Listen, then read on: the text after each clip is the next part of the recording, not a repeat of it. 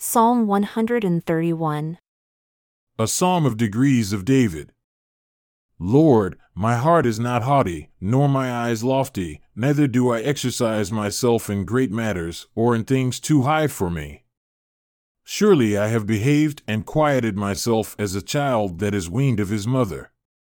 My soul is even as a weaned child.